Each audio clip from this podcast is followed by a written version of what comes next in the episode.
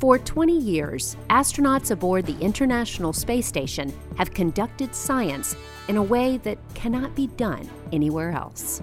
This is a special series of Innovation Now, celebrating 20 years of continuous human presence on the International Space Station.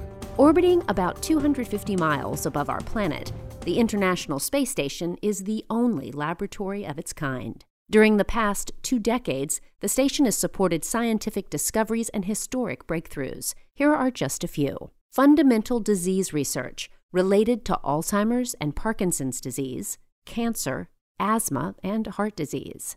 The discovery of cool burning flames, invisible flames that burn two and a half times cooler than a candle. The development of new water purification systems vital to humans everywhere.